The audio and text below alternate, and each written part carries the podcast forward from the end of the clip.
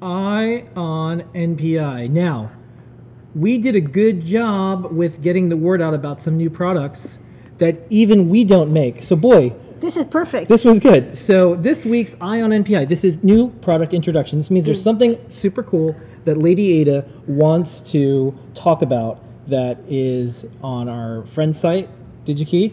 Um, and sometimes it's companies we know. This week it's Nordic. Nordic, which we love their Bluetooth chips. We've been using, well, we started the NRF 8001. We've been using, um, well, NRF uh, L01 as well.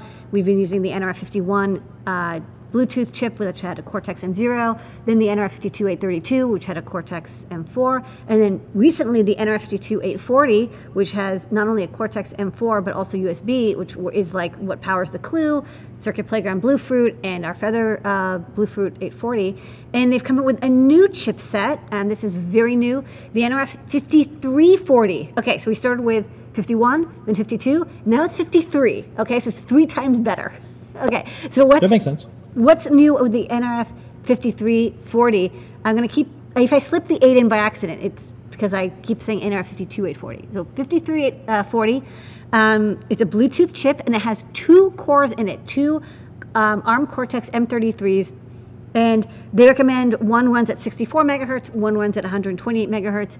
And basically, instead of um, what you deal with with the NR51 and 52, where you have one process uh, processor that has to jump to the soft device to do Bluetooth and radio and authentication, and then it jumps back to your user code, which is, is okay, but sometimes you know your user code can get interrupted to do um, Bluetooth tasks. What you can do now with this is you have two processors. One can be dedicated solely to handling any Bluetooth or Thread, Zigbee, wireless communications, authentication, data transfer, buffering, and all that good stuff.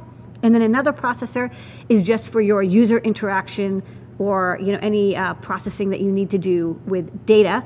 Um, so it's a very powerful processor. I think it's like a megabyte of flash, like 256k of RAM or something. But again, much higher speed uh, M33 Cortex processor, and you get two of them.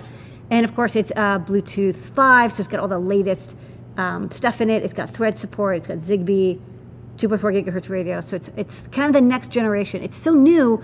It even it, there's warnings on the pages that like, hey, this is not ready for everyone to use in product. This is engineering samples. Yeah. Um, uh, pre-development kit. If you want to get it, go to digikey.com and search for NRF 5340. Yeah, That'll and- get you going. And I'll tell you, if you really want to get started fast, you go to the overhead. I'll show the dev kit, which I picked up. I really like the Nordic dev kits. These are very well designed dev kits. Why? Because they come with a Segger J-Link built in. There's even like a logo on the back or something. Yeah, bing. So they license the Segger J-Link. So you've got programming and debugging built in. It's got this like Arduino Uno compatible uh, breakout area over here. Um, it's got power source uh, selection. It's got a coin holder, so you can do like low power stuff. It's got this really nice documentation silkscreen. And then over here, the chip, um, it's got this little port that you can use for um, measuring uh, efficiency of the uh, antenna and radio.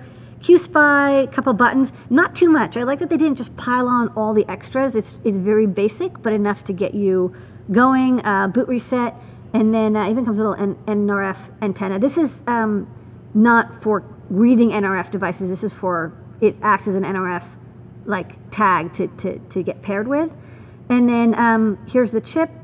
And yeah, they have this like AQFN package. It's actually not so bad. I was a little scared of working with this package because of all those inner dots, but it actually turns out like if you follow their um, really good um, hardware design guide, um, they tell you exactly how to lay out your board to get a really good response. And when you're ready to go manufacture, post on the Nordic um, uh, user support boards. You can even do private posts, and they'll review your design. They did that for us, and they found a couple places that we could improve our design. So, you want the next generation Bluetooth chipsets? Check out the NRF 5340.